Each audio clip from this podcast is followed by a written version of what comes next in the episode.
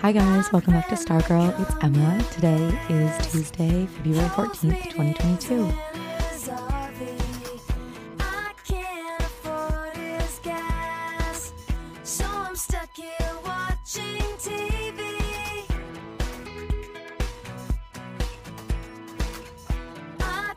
Um, happy Valentine's Day, everybody. Um, I hope you're having a wonderful day and, um, yeah, just whatever, taking the opportunity to celebrate a special day, um, in whatever ways is, uh, meaningful to you. I'm like always on the lookout for an opportunity to make a day feel like a special day. Yeah, I actually took the day off just to, um, just to mark the whole thing. Anyways, um, So I also wanted to say just like, uh, I know I say thank you like almost every episode, but I'm feeling like especially grateful right now for the connections that I have made um, like through this project so far. Everything from like D Ms to meeting people in person to just like uh, reconnecting with people in my life who for whatever reasons now we realize we're, we have some similar interests and um, opinions about the world. And um, it's just been extremely gratifying. So thank you. So happy Valentine's Day to you all.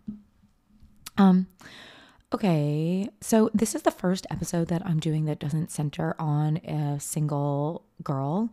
Um, and, um, I don't know, I was just kind of feeling the call to drop in and, um, to talk about some of the themes that feel like they've kind of, um, been unresolved in the past episodes, and not to say that this is um like the final word on any of these themes. Obviously that's like the beauty of uh like an episodic program, but um yeah, it feels like there's some things that are converging that I had some clarity around, um, and that I've had like amazing conversations with some of you all, whether D Ms or in person or whatever, that I just wanted to kind of tie up and uh yeah make it a special Valentine's Day thing. Couple of random little news items. Um, number one, Tinx is writing a book. So she announced this last week, um, and it's going to come out in May. Simon and Schuster is publishing it. It's called The Shift, A Guide to Dating, Self-Worth, and Becoming the Main Character in Your Own Life. And then there's like an additional subtitle that says, Change Your Perspective, Not Yourself. So the title like obviously has like a kind of self-helpy um, vibe to it. And so, I mean, we know that Tinx has always been very interested in self-help as a genre, and she loves memoir. She talks about this a lot. Like, you know, her idols are like Chelsea Handler, um, like obviously Gwyneth, like, um, who else does she talk about their books being like life-changing? She has a podcast episode about like the five books that changed my life, and they're all memoir, self-help. Um, so it makes sense that she is um, working in this space. And I guess just her whole, her universe of like her offering is ultimately self-help.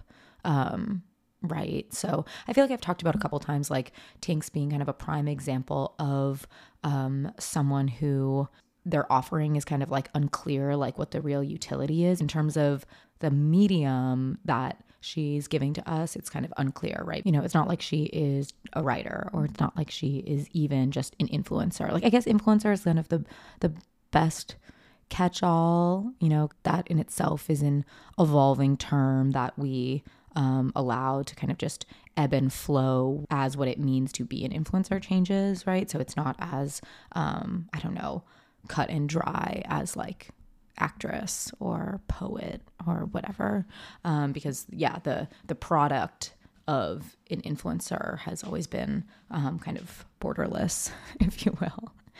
Um, anyways, I don't remember what my point was with bringing up all of that. Um, oh, oh, I know that like so I've I've touched on before that like her her offering is vague because her medium is vague, her genre is vague, like the the umbrella term of influencer is vague.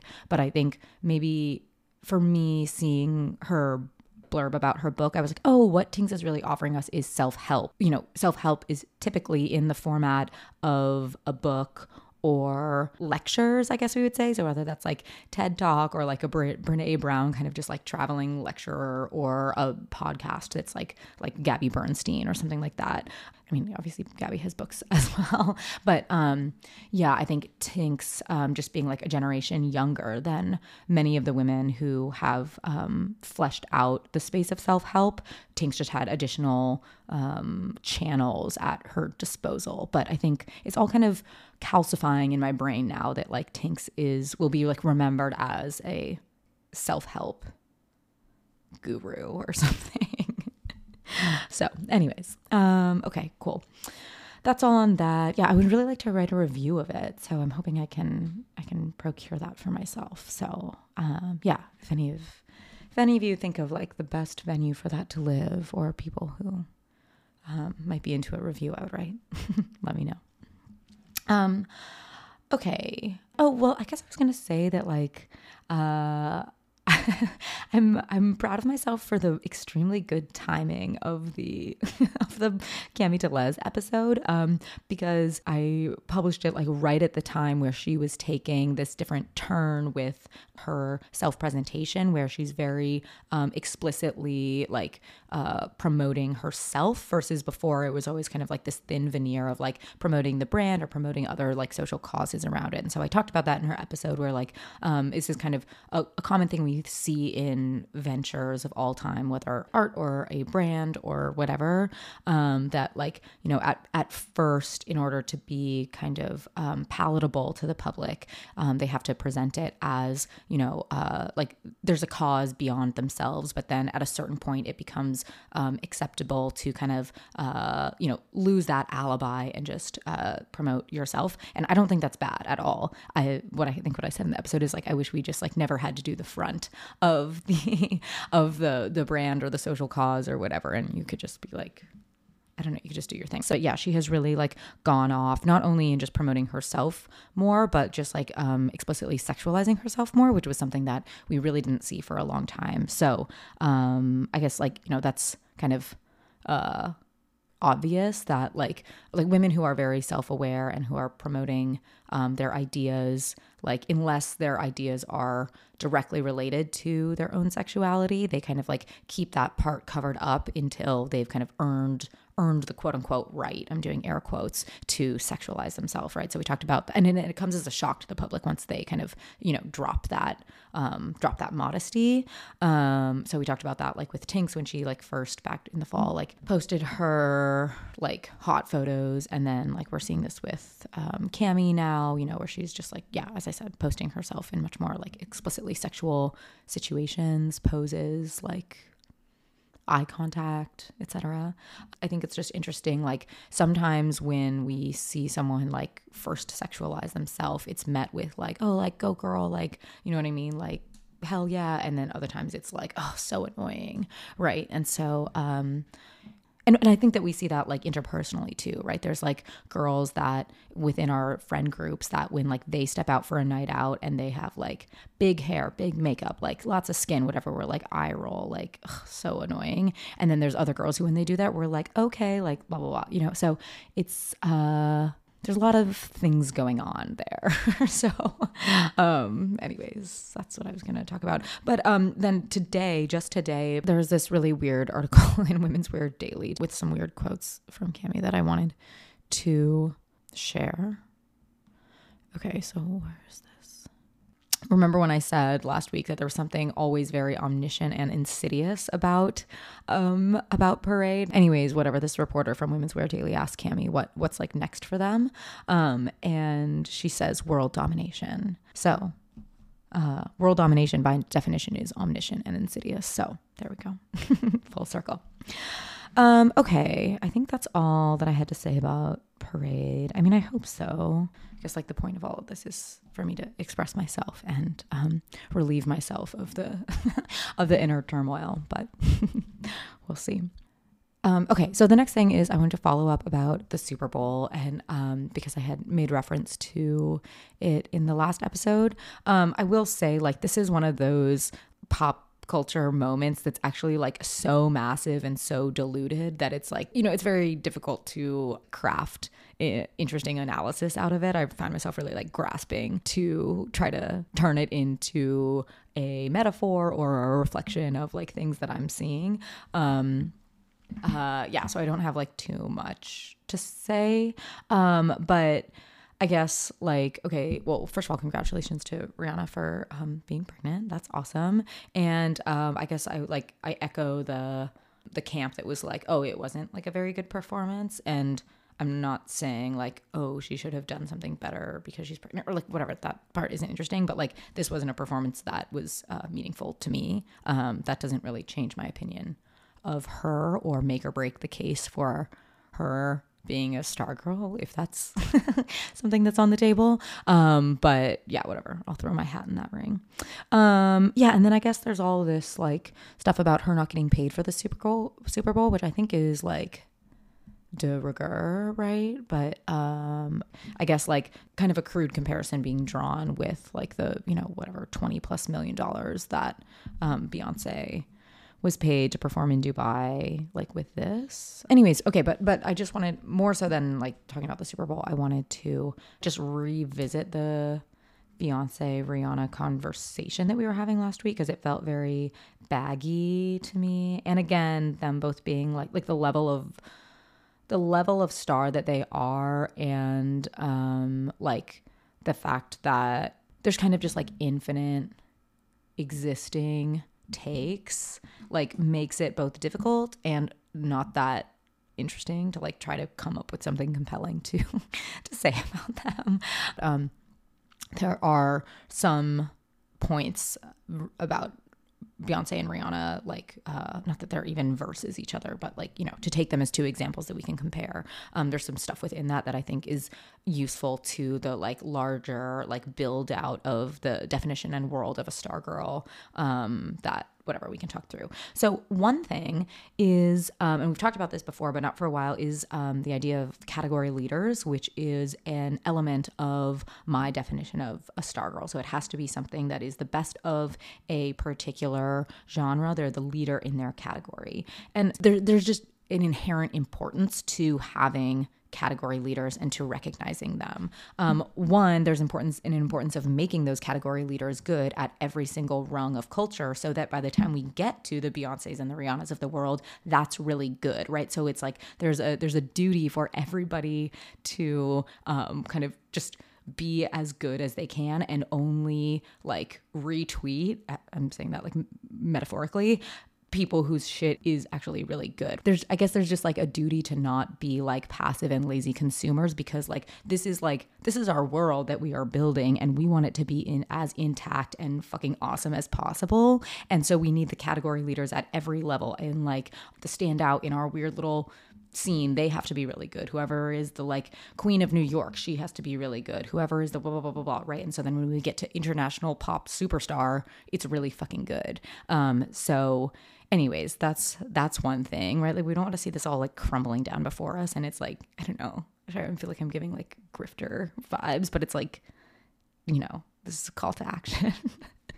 um, the other thing under the category leader point is just that how important it is to have leaders as an organizing principle, right? It, this having a girl at the top of their category, again, at whatever tier of culture they're operating at, really gives order to the rest of the world, right? I've t- I talked about this, I think, with the Gia Tolentino about like how important it is to have a clear standout to organize the rest of people doing things, right? You know, obviously there's a layer of subjectivity to this. Like not everybody is going to consider that at a time Gia Tolentino was the main millennial culture writer, or maybe not everyone would think that she was the best, the most poignant, the whatever. Like obviously people didn't all think that, but she was the highest visibility for that category, right? And so um, that I think is really useful because, you know, that gives everything else something to either react against or try to become better than, or, you know, there's this kind of um, passing of the torch that is very, I think, I don't know, I actually just think it's really internally useful um, for like watching culture progress. So um, I just wanted to call that out. And then also I just think it's like hierarchy can actually be really good and like, you know, arguably it's essential to our understanding of like where the chips are falling and who has power and who is rising in power and who is phasing, fading out in power and blah, blah, blah, blah, blah, right? Um, and just as like styles and tastes change like over years and generationally, et cetera. So um, anyways, I think that Beyonce and Rihanna are both absolutely category leaders in terms of pop music, American pop music that then, you know, became like global sensation or whatever. I'm like, that sounds like really stupid. But um, what I, the point I was trying to make in the last episode is that it's significant that they've kind of been at this level for so long, and that we haven't really seen that passing of the torch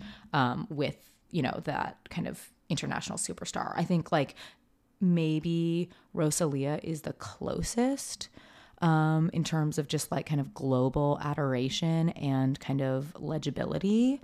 Um, but, or like K-pop as well, right? Probably Blackpink.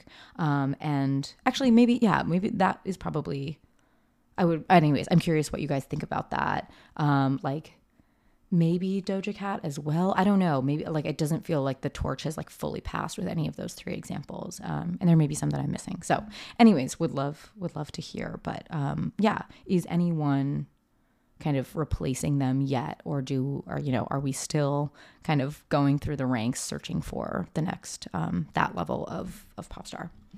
Um, okay. This, um, brings me to my next point, which is, um, the concept of, uh, well, okay, this is not a concept. This is not like, this is not like really theory. This is just a, a thing. Um, But um, when I think of people like Beyonce or Rihanna, um, I think of like a big reign, right? Reign, like like a monarch, R E I G N, reign. Um, so um, a Stargirl can reign for any amount of time. Some girls have a really short time in the spotlight, and some of them have a really have a much longer one, right? And so.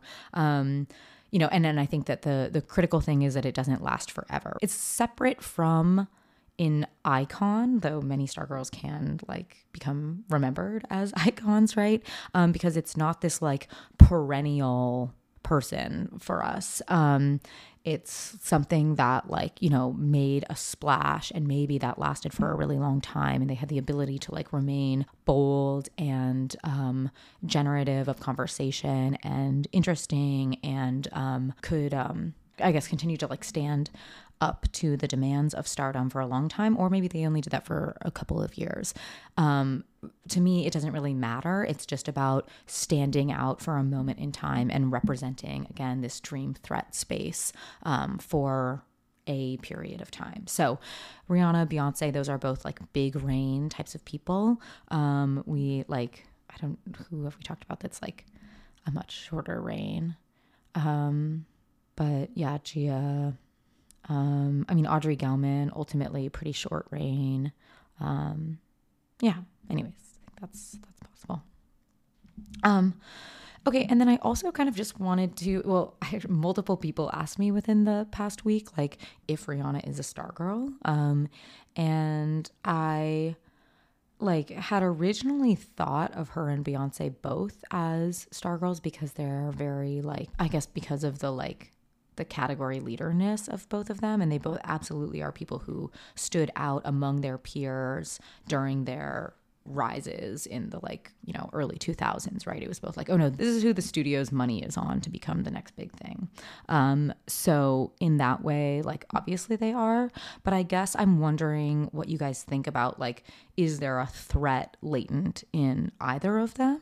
And, um, you know, we talked about like, they're both maybe like have achieved icon status. They're very universally beloved. They're kind of like the best in a lot of ways, but those three things are different than being a Stargirl, right? Um, and so I was just thinking about like, if we're actually going to put them in the running with, with other Stargirls, like they kind of, there needs to be a threat at play in both of them that's beyond just them being threatening because they're the best and they're like rich and powerful, right? Like, you know, they have to present more of an interior psychological threat. Um, So yeah, I think like the really easy answer would be like, you know, to like white America or conservative America, that they are either, they're just either like too black or too sexualized. But I think that that's a pretty lazy take, because like culturally speaking, it's not like white conservative America has the hold over like pop culture, right? So they're not really being transgressive in that way. But, you know, maybe at the time when they were first coming up, that could be true. Um, but anyways, I was going to say that, like, I think I was able to find more latent threats in Beyonce than in Rihanna, because I think Rihanna kind of presents this more like Um, I guess she just doesn't seem to like embody like eliteness in the same way that Beyonce does. Um, so I guess for a couple of reasons. One, I think that I have heard a lot over the years about like uh, Beyonce feeling like a traitor to Black America in a lot of ways. Also, I brought this up last time, but like I think she gets really associated with Obama era um, pop culture, which makes sense because that was like maybe at the at the height of her Um, like prowess. So that critique is not only concerned with like a present political and aesthetic distaste of that time, but also a um, like a feeling that she belongs to this, you know, uh, stakesless elite that was at one time like told to us to be like more on the ground or something, right? So which which is just like basically the like critique of Obama, right? That they were like, okay. Basically the critique of Obama. Jesus, that's like so like I'm like dumbing myself down so much, but um I don't know if that makes sense. So anyways, this is what I said before, that like there I feel like there's this idea that Beyonce embodies an eliteness in a different way than Rihanna, right? There's like always this feeling that Rihanna is still for the people, which I think makes her more likable, relatable, less threatening, and therefore perhaps less of a star girl. So um yeah, I think that I will just like open that up to you guys. I would be really curious what, what you think. Um, I guess it's interesting also to look at the men that they're aligned with, right? So like obviously Jay-Z has had a hard fall in, in the past several years, but at a time they were like definitely regarded as a power couple.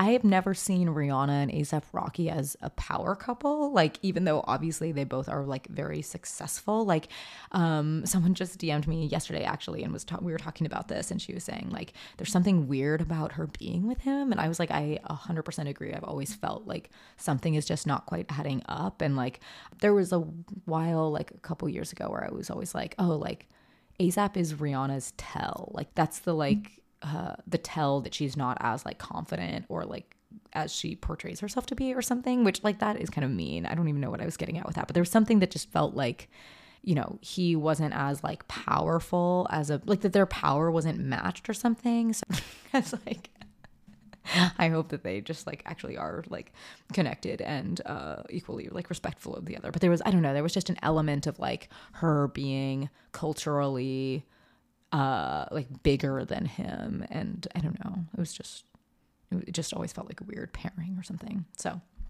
anyways, uh, that's that. The other thing I was going to say about Rihanna is that like, maybe it's just that she's been around for so long and like she is so kind of grounded in her vibe. Like she hasn't gone through a ton of eras really, you know, um, like I'm thinking of like the Met Gala twenty fifteen, you know, and she was in that like big like yellow cape.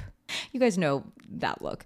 Um, like that is still kind of the like root of her vibe now, where it's this very like regal, grounded, like, you know, like I'm here kind of thing. This kind of bow down energy that is so true to her persona, or kind of like, you know, been relatively unchanged over like, well, you know, let's say ten years or something. I'm not seeing her as like boundary pushing um uh in terms of like what she is like asserting about femininity and stardom. You know, she did that ten years ago and then it was just always the same, and that's ultimately like speaks really highly of her, because it seems like, oh, she has like she has a principle and she has a vision, like she has a point of view that she has remained committed to, invested in, and able to um like we buy it basically um for for so long. But I think that the downstream effect of that has like gotten really diluted and has like led to like bad, not bad as in like evil, but like annoying kind of uh, articles of style um, among women. So like, you know, Rihanna is Bad Gal Riri, right? Like that has been her handle since like Instagram started, right? And I think like at that time, bad bitchness was very like, you know, that was still kind of subversive in, or not subversive, that's probably too strong, but that was like kind of intense, right? Like um, it wasn't like every girl was identifying as a bad bitch in twenty twelve, right? But now, like that's not, there's no tension in that affect anymore. And so, you know, I guess what I'm trying to say is like there's an argument to be made that like Rihanna invented, not invented, but like asserted that affect. And that was amazing. And there was a lot of like tension and texture in that uh, original assertion. But the downstream effect is, is like created this generation of girls who believed themselves to be bad bitches, or that bad bitch was like the, the character of confidence that girls were taught to embody when they're like, you know, dump him, like, like I'm feeling myself tonight, like whatever, like that. The, the posture was bad bitch, you know? And so obviously in this one, it's a super diluted term. And it also just created this like sass and just annoyingness. It tethered like sass and, and that kind of annoying, like whatever, into baked that into a particular posture of femininity, and just like, just kind of gave this easy cover for insecurity, because you could kind of just like click up into this gear of like bravado and adopt this false confidence and be like, get like, you know, get on your knees energy, which I think just mm, maybe it's just like overwrought and, and like, yeah. So anyways, those were my musings about Rihanna for the week. So okay. Um, okay. So the next thing I would like to do is run through a list of girls who have Uh, who have, people have messaged me asking about in the past, you know, over the past couple of weeks or whatever. Um, and these are all people who uh, others have felt like are like right on this line of like, well, she seems like a Stargirl, but like, is she or not? And it's like, obviously I'm not, I'm not trying to say like, oh, here, you've submitted your ballots and now I'm going to like say yes, no, yes, no. But it's like, we can just do like mini conversations about each of them, um, which might just be fun. And I guess I'm amazed at the people that get like sent to me are, there's so much overlap in who people like think ride this line or like just want to hear about. So I think that, um, anyways, that's what I'm thinking about. Okay.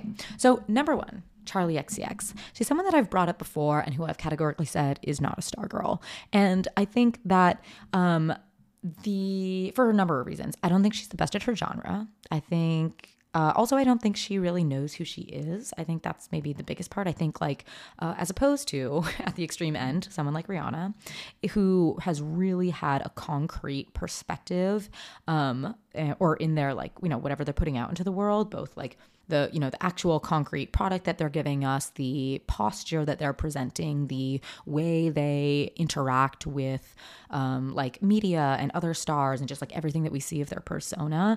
I think she is like, it, it feels kind of brittle to me in this way. Like that's not to say fake, but I think it's like, she feels very like, um, like she gets knocked around a lot. And like, she kind of has that, I think I've said this before, the looking around vibe that is just kind of like, what's cool, what's cool. Like maybe I could ride for this team. Maybe I could ride for this team. You know what I mean? It's kind of just like, you know, so that's not giving Stargirl to me. And the other thing that this um, this girl said to me yesterday was that she has an air of desperation to her. And I absolutely agree with that. And I think um, th- th- that can kind of make it or break it with girls going forward, is like, do they have, do, are we feeling their desperation? So like, obviously feeling desperate for love, for attention, for community, for whatever is like very normal. And I'm not trying to pathologize that um like emotion or like experience, but I think the, the point is whether or not we as the public feel that desperation, right? And so I think about like with Addison, like about a year ago, before she had kind of like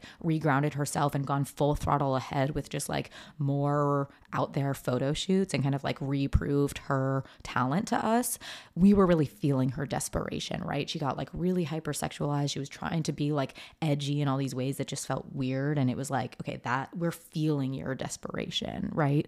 Whereas someone like Sydney, who very well might have a lot of desperation, given the fact that it's like more and more and more, she's like constantly like doing something new, which like could be a like tell to her feeling like desperate or unfulfilled or whatever. I think it still ultimately feels very like easeful to watch her um, accumulate more success. So anyways, so I think that um, the desperation point as it relates to Charli X C X is very true, that we are always feeling her kind of desperation and her dissatisfaction with her current station. And I think that's not a Stargirl vibe. So she's a no for me.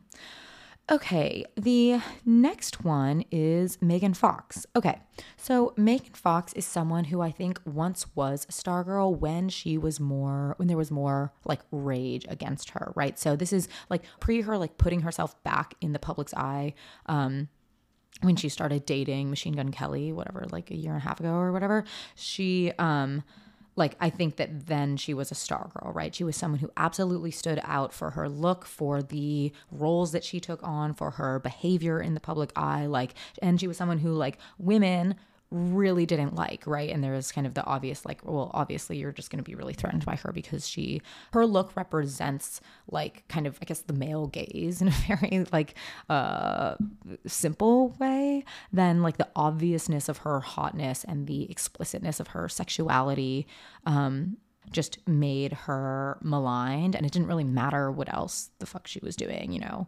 I'm pretty sure she's only slept with, like, three people in her life, but, like, that, uh, you know, it didn't matter that she wasn't actually on the ground promiscuous because she was so threatening because she, you know, put the idea of of sex on people's minds, right? So I think, anyway, so this is all to say I think at one, at a time she was, you know, but I think like this whole recent history of her with Machine Gun Kelly and the Kourtney Kardashian and just like the way that she's been in the public eye where it's just like, you know, like I think it was like when they attended the V M As and like whatever, fall twenty twenty-one, then it was like, whoa, like, you know, they're back on the map and this is like, uh, you know, this is kind of shocking. And then it was just like, you know, the flexes got so phoned in and the public got so tired of them. And so I think that she has, like, her reign ended and she tried to re-up it, but it would have, you know, she could have been remembered as a star girl had she not, like, tried to do this whole second media tour, what, you know, five, eight years after her, after her actual reign. So I think to me, this recent phase has been, like, her version of her telling her side of the story, you know, and this kind of clapback. And I just don't think that's very poised or Stargirly either. So, yeah.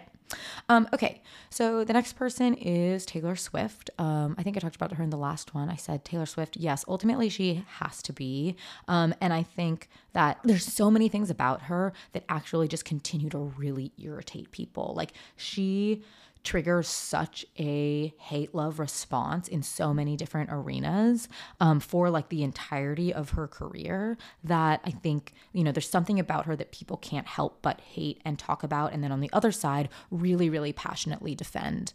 Um, and so, and, and feel like uh, represented by, right? Like um, kind of in, in every era. And so I think that she is different than a Beyoncé or Rihanna if we decide to continue them, consider them star girls, because even though she is like as by the numbers, like wildly popular, if not more, right? Like what is her, like, didn't she win something for like most something of all time? I don't know, whatever. Like, I don't know how we want to like actually net out which of those three is like the most successful. So, so there's obviously a universal belovedness at play with Taylor Swift too, but I think she is also really like hated at, like there's more tension in her image and more feeling of her not deserving her spot that kind of like keeps this tension in her image no matter what. Um, so I think that she is absolutely a star girl for that. And part of it, okay, an interesting thing about her is that like she is kind of why not me? You know, like she has kind of like little pity parties all the time. And then like, I don't think, okay, here's what I'll say.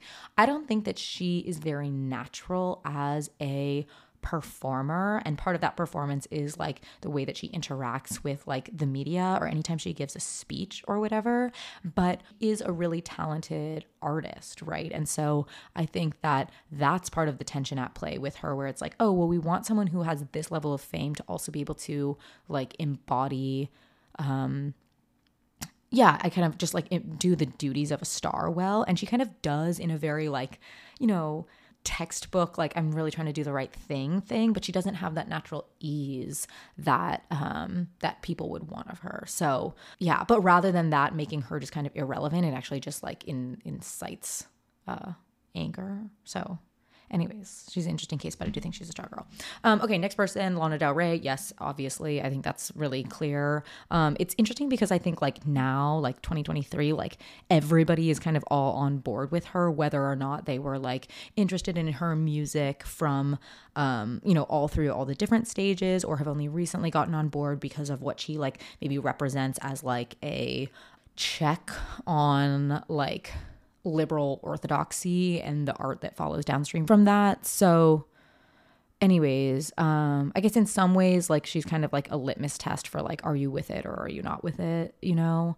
Um, but I do think she's a star girl because she continues to generate controversy just by everything that, that she does. So definitely for her. Um, I mean, okay, well, the Kardashian Jenners is, I think Kim is definitely a star girl. I think Kris is a type of star girl for sure. Kendall, no. Chloe and Courtney, obviously not. Kylie, maybe, but I think that more people, I think she's just actually really good at being a celebrity, and there's not a ton of like frustration with her other than that people love to like talk about her, um, her plastic surgery because it's like so, sort of so the most dramatic. Yeah. And then maybe just the, maybe just the Astro World, like lack of comment or public, like, empathy or apology or whatever. Anyways, um so okay, that's that's the that's on them. Um another person who I think is definitely a star girl is Vanessa Hudgens, so I'll leave that to you guys. I think you can put those puzzle pieces together. Um okay, Nicki Minaj, yes, she is a star girl. She actually defined something that many people have followed in the steps of, and I think she was just extremely controversial and remains extremely controversial. So yeah, okay, so that's that's a short list to get us started, and I think there could be an episode on any of them coming down the line. Or if you guys want to talk about them, like hit me up and we can we can try to make it work. Okay, sweet. Okay, the next thing that I wanted to talk about is I wanted to follow up on the conversation I started last episode about like the the fuzzy space between art and editorial, because I just wasn't I like didn't have my thoughts together. So I think I've thought about this, and I think I was trying to figure out like what actually is my issue with it, right? Because it's kind of, it's easy to make this like highfalutin argument that's like, oh no, like all this stuff is converging, like advertisements are cloaked as art, but they're really just trying to sell or sell us something. But like, and maybe that is like true, but that's not actually what is like putting me into this like state of like panic and bad feelings. Like, I'm like, I don't know if I really like care about like this being an instance of the downsides of capitalism or something, right? That like, I don't know if I really mind being marketed to. I don't really mind working just to be advertised to, just to spend my money on something, so I have to work more. Like, I don't know. Like, I don't, you know, I don't have any like point of comparison. I've never lived any other way. Like, I think I'm like, all in all, like I feel pretty good. I can like logically recognize like that not being the most ideal way to live, but it doesn't fill me with this like sense of like, I don't know, rage against the government or something. Um, I, anyways, it's like, it's like rage against capitalism is like, like that is an abstraction to me. Do you know what I mean? Like I can't, that's not actually an emotion that I feel, like it's just something I'm like told is wrong, right? So I guess that's what I'll say about that. But like more what I care about is that like art and advertisement and editorial all look the same, and they're, you know, they're all mixed up and kind of, you know, arguably they all are the same thing in terms of both form and and function, right? And so one element that's frustrating about this is that like uh or just like cringy about it is like that all editorial and advertisements are kind of trying to desperately capture and reflect internet culture, and so one, everything looks the same, and two, they're pretty bad at it, so we get left with a bunch of just like really cringe images and copywriting like littered throughout our, you know, supposed to be beautiful, surprising world. So that's one piece of it. The other thing is that all of this art, advertisements, editorial is like now downstream of pre-approved political and social mores rather than disruptive of it, right? And so, you know, for advertising, maybe it does need to be ethical in order to like be considered in good faith, right? Either the product has to be ethical, or the manner in which it's selling it, or the allusions to other ideas have to be, you know, ethical by, you know, whatever, whoever is deciding what ethical is.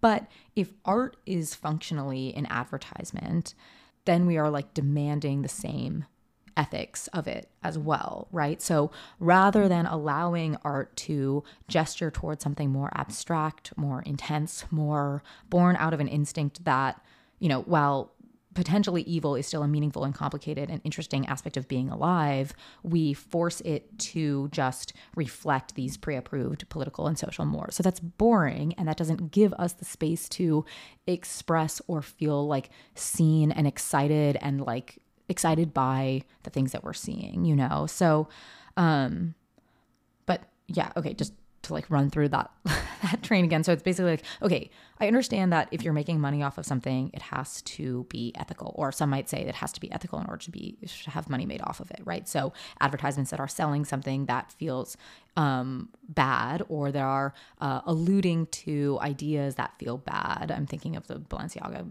mess from last fall. Um, we would be like upset with that advertising because it's like, you're selling me something evil, right? Or you're being provocative in order to sell me something that is wrong, right? But if, but then like if we're ask, if we're making those same ethical demands of art, and we have such narrow parameters for what is considered ethical in mainstream liberal culture, then what actually gets made is just so, so, so narrow, right? So we don't get to be surprised because anything that is signed off on has such narrow parameters of what is even being allowed, right? So, um, So maybe this has always been the case, and this isn't like a phenomenon of the time that we're living in now, but I guess that doesn't really matter because we are alive now, and we feel this urgency around this this narrowness and the sameness and this boringness. Um, and so that's why I'm like interested in people who can, as I've said before, like achieve maximum Um, impact, which is like maximum reach plus maximum artistry at once. So like, I'm like, I need to add more people to this short list so it doesn't sound like so stupid, but like the, the people that I've put in that category um, previously are like Lena Dunham, David Lynch, Lil Wayne, right? So, um, and I think we could put many of these Stargirls who we've talked about in there too. Um, but yeah, so I respect anyone basically who is doing something that challenges the orthodoxy of the time without being a mascot for a specific reactionary group, um, all while m- maintaining like massive reach, right? So um, yeah, I feel like Lana Del Rey is maybe close, but I think she is more on the edge of becoming like a mascot for a reactionary group. Um, I don't know. That's not necessarily her fault, but I feel like that's where the processes at B have like have put her. Oh, also, um, I should have said before, but um, congrats to Lana for the Interview mag cover today, where she's like the kind of the dead bride with the cigarette out of her mouth, and yeah, I mean, it looks really good. But you know, it's a type of it's a type of sameness. Like it was it was a beautiful image, but I can't say I didn't see it coming, right? You know, when I first saw it, I was like, oh, did I, I think I've seen this before. Um, anyways, but okay, all of that, what I just explained about like what feels uh, threatening about the convergence of art, advertisement, and editorial, at least in like look and feel, is that it like directly leads to this two-two-ness of the world that I was talking about. So I've come up with a succinct definition of the two-two-ness since it was extremely vague last time around. Okay. The two-two-ness is defined as something that is a caricature of the times rather than a disruptor of them. And so this is bad enough on its own, but it's especially wicked when it either believes itself to be a disruptor when it is in fact a caricature, or when the public somehow knights it as a disruptor when it is in fact a caricature, right? So when I was talking about Parade last week, like that is like a prime example where it's like, it's kind of like indefensible, right? It's like, what am I even mad about? But it's like, I'm, this is what I'm mad about. It thinks of itself as a disruptor, and a lot of people with power are saying it is a disruptor when in fact it's a caricature of the times in which we already live, right? Like, so that space is really just annoying to me and infuriating, and makes me feel like, I don't know, just makes me feel pissed off. Um, anyways, I was having a conversation with Michaela, who I need to have on again because she's so insightful and principled and fun. But um, we were talking about uh, just kind of this space with some examples that had come up during Fashion Week. And um, she was saying very smartly that to be actually subversive, something has to actually alienate people when it first comes out. And we were kind of talking about like, you know, meaningful alienation versus just like being needlessly provocative, which is very like thin and just like, you know, doesn't actually abrade anything. Um, you can just kind of dash it off. But like, a huge part of the power of something is its ability to challenge norms at the time that it comes out, whether or not it's marketing itself as transgressive, right? And so we, then Michaela and I were talking about Girls, and we were like, you know, it took some people almost a decade to figure it out, right? So um, this is something that when it first came out, it actually did meaningfully alienate people. And it wasn't just because it was being needlessly provocative, and it was actually challenging the norms of the time. Then the second layer of this is we were talking about like the tricky space of feeling kind of like pride and ego around like um, being into something when it, or like being on board with something when it first comes out, and then feeling like, you know, kind of nose up at the people who take ten years to get around to it or whatever. We were talking about Tinx and rewatching Girls now and being like, okay, well, you know, you don't get to be in the in crowd because you didn't figure it out for a decade, you know? Um, and so, you know, we were kind of talking about like the, this tricky space and like kind of being like, is it just snobbery that's us wanting to be recognized for like being ahead of the curve or something? And it's like, uh, maybe like yes and, right? So yes, there's a little bit of like snobbery and ego that is just like natural, um, that comes up with that. But then also Michaela was saying like th- maybe that's just part of placing a really high value on art, and that doesn't necessarily mean that you believe yourself to be, you know, superior to other people, but that's just like a high value that you have on something in, in your in your life, and that that gets to be okay. Um, that doesn't mean that you are a snob. Um, and, you know, and then she was, she went on to say like, it's really intellectually rewarding when you understand a piece of art's value in the more moment. And it's even more rewarding when it can connect you to a group of people who sees its value in the moment as well. Right. Like that's a really exciting way of experiencing the world. Um, and I don't, I just really agreed with that and wanted to share that with you all. Right. Like art at its best actually has the power to create community by, you know, th- having someone throw a beautiful ball of fire out into the world and ask, does anybody hear me? And then seeing who the fuck random people say, yeah, I'm picking up what you're putting down, right? And so I think that that, uh, that process is one of the main things that's special, and it's like, um, I don't know, it's worth, it's worth letting yourself have, I guess. So, yeah. Just wanted to share that with you all. Um, okay, and then I also wanted to give you a couple more examples of the tutuness, since I went all in on Parade. Um, and yeah, so, and there's so many that come out of like the Wing era, because I think like, yeah, just like millennial girl boss kitsch, like kind of like demeaning, like, Uh, I don't know, toys for women to like understand, to be like become empowered in the face of patriarchy. Like there was just a lot of products like that, you know? So like Notorious R B G stuff, like Billy razors for some reason is coming to mind. We already talked about like Thinx period proof underwear, the entire line of like hers thing, hers and him, wait, his, hims, like whatever. I think you guys know what I'm talking about. So anyways, you can think like that's like kind of like a near recent example of, um, of the tutuness of that time. I think we're like in a different era now, and so it's easier to have twenty twenty vision and be like, oh my god, look at all that tutuness. But now, you know, you just have to have a little bit more of an eagle eye. I absolutely think Parade is one of them. And then I found the perfect example on my walk home the other day. There's this huge billboard on Kent. It was for Laquan Smith for Cash by Cash App. Every single part of this is the tutuness of this time. First of all, why is Cash App sponsoring cl- or I mean, not even why is. This is like, this is the inevitability of everything. Like, of course, Cash App now ha- is like sponsoring this, this, this. Just go look it up. Like I'll put I'll put the link to it below. But yeah, you'll just see it and then it's like, okay, I hope it's immediately resonant. Um, okay, so that's That's all the tutuness. Um, the other thing that I was going to say about like becoming a caricature while believing you're a disruptor or something. Like this is a this is something that can happen to people too, and it often is something that signals the end of a Stargirl's reign.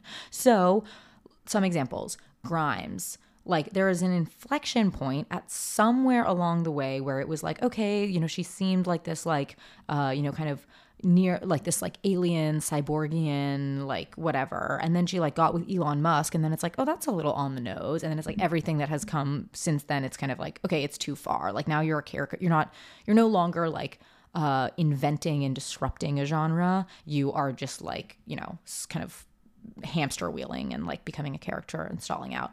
Julia Fox, I absolutely think has become a caricature, and she's, you know, I'm just shocked at how many outlets, I mean, it's probably just like an S E O play and like it gets a lot of clicks, but like how many, you know, not respectable necessarily, but like how many outlets that like I sometimes used to think had like were on the mark are still recycling like Julia Fox look blah, blah, like whatever, it's like turning heads, doing this. It's like, this is all, like none of this is shocking anymore. So like this, you know, she's absolutely not disrupting anything with what she's up to. She's not even disrupting her own image. She's just like doing that, you know? So let's stop thinking of it as disrupting because it's just becoming a caricature.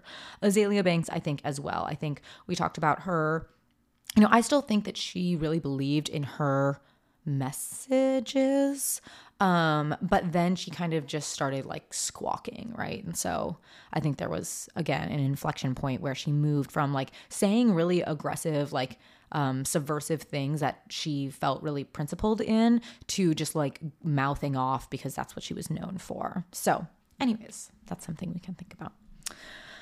Okay.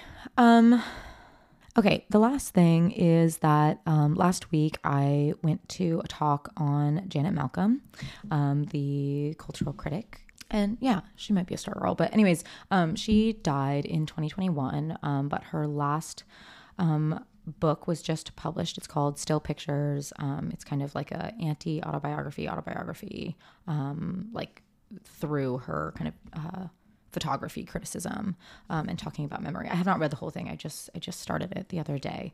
Um, but anyways, the essay's not from there, so it doesn't matter. But um, anyways, at this talk, I was reminded of this essay that uh, feels very Stargirls-y. And so um, some of you may have read it. It's called A Girl of the Zeitgeist. And um, it came out in The New Yorker in nineteen eighty-six. So it's a profile of this woman named Ingrid Sischy, who was the, um, I mean, she was a lot of things, but for the purposes of this essay, she was the had recently become the editor of Artforum in nineteen seventy-nine, and she was very young. She was only twenty-seven at the time, and there was a lot of kind of uh, you know in-crowd controversy over her having like earned this position, not only because she was very young and kind of like represented like a you know uh, old guard, new guard kind of thing, um, but also because people just found her like very uncharismatic and therefore unfit to like um, you know em- embody the role of the editor of Artforum.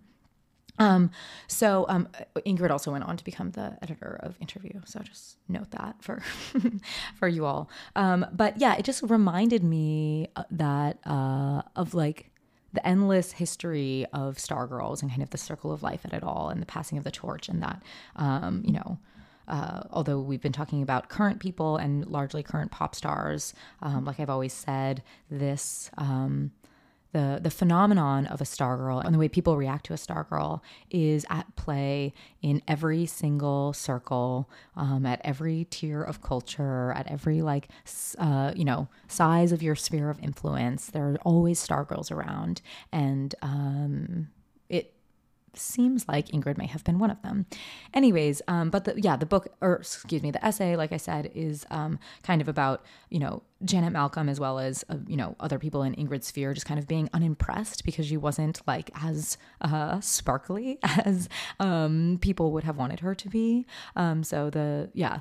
Anyways, I'll read a couple of quotes, but um, so at the, it kind of opens with Malcolm interviewing Rosalind Krauss, who had formerly been an editor at Artforum, not the head editor, but like an associate editor or something. Um, and she's talking about like why she just doesn't find Ingrid very compelling. And, and Janet Malcolm asks her like what she thinks about like the present iteration of Artforum. And she says, I'm just not interested in it. Ingrid's sensibility just doesn't interest me. And so I think that there's so much captured there. Like when we're, when we're talking about all these different women and um, like like when I'm giving my opinion, like it's it's still worth the exercise of trying to figure out like what it is, um, you know, logically or not, that like doesn't sit right with you about someone. But sometimes it just comes down to, as Rosalind Krauss said, their sensibility just doesn't interest me. And so I think that it's just, uh, I don't know, there's some brevity to that and also some like deep truth and just being like, yeah, not my type of chick, you know, so um, I wanted to call that out. Um, yeah. And then, oh, I guess I don't even know if I really want to get into this again, but since I talked about the whole um, art and editorial thing, there was something in this essay that felt similar. Um, they're discussing like kind of um, the the the blurring of highbrow, lowbrow, like pop culture, high art, and like criticism that's allowed for both of them. Um, so I whatever I'll read this. Um, so this is someone else talking about her. She says, um, of Ingrid, uh, she is very interested in popular culture. I remember one conversation I had with her and some fairly glamorous people when she was telling us about the tragedy of an extremely popular pop singer, the one who wears a glove. His tragedy was the built-in supersedence of his prestige by another extremely popular pop singer named Prince, and it was simply impossible for me to think of that as even remotely entering the sphere of tragedy. She was reading tragedy in connection with some issues in popular culture, and I was reading it in terms of, you know, hubris, nemesis, the idle cruelty of the gods. What was nice about the conversation was that on some level Ingrid was closer to what the conversation was really about than I was with my high-flown stuff. When I first met Ingrid, I was struck by how young she was and how she wasn't convinced conventionally pretty. She didn't look like Gloria Steinem. Anyways, that's just one. It's a very long essay, so there's uh it's actually like a two-parter, but um there's a lot in here where they're kind of like discussing this, you know, how they feel like the the youth is like ushering in this um this blurring, as I said, of highbrow, lowbrow, and just like uh kind of uncomfortability with that, and feeling like, you know, art is, there's another quote where they say like art today is an aspect of decor, of entertainment. It's like gourmet food, right? And so that there's this kind of loss of like intellectualism and like meaningful ideas inherent in kind of uh, looking to pop culture for like, you know, as that quote I said, like something about like nemesis and myth and gods and everything. Um, so I don't know if I really have a point there, but it was just...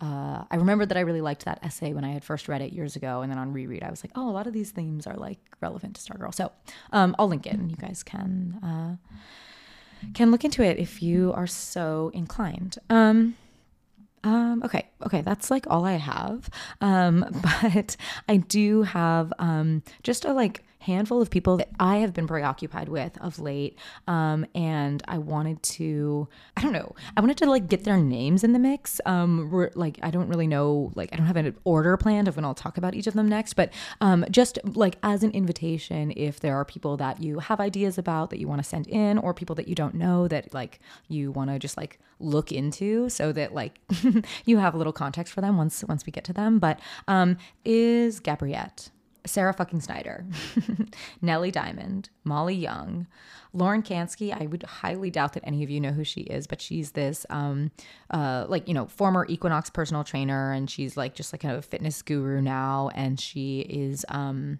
whatever. She stands out in the like fitness uh, thought leadership community. So look her up if you'd like. Um, Killer and a Sweet Thing, Eileen Kelly, um, It Splits, um... Uh, okay, and then to go back in time, Mary McCarthy and um, and Willa Cather. We'll get to them at some point.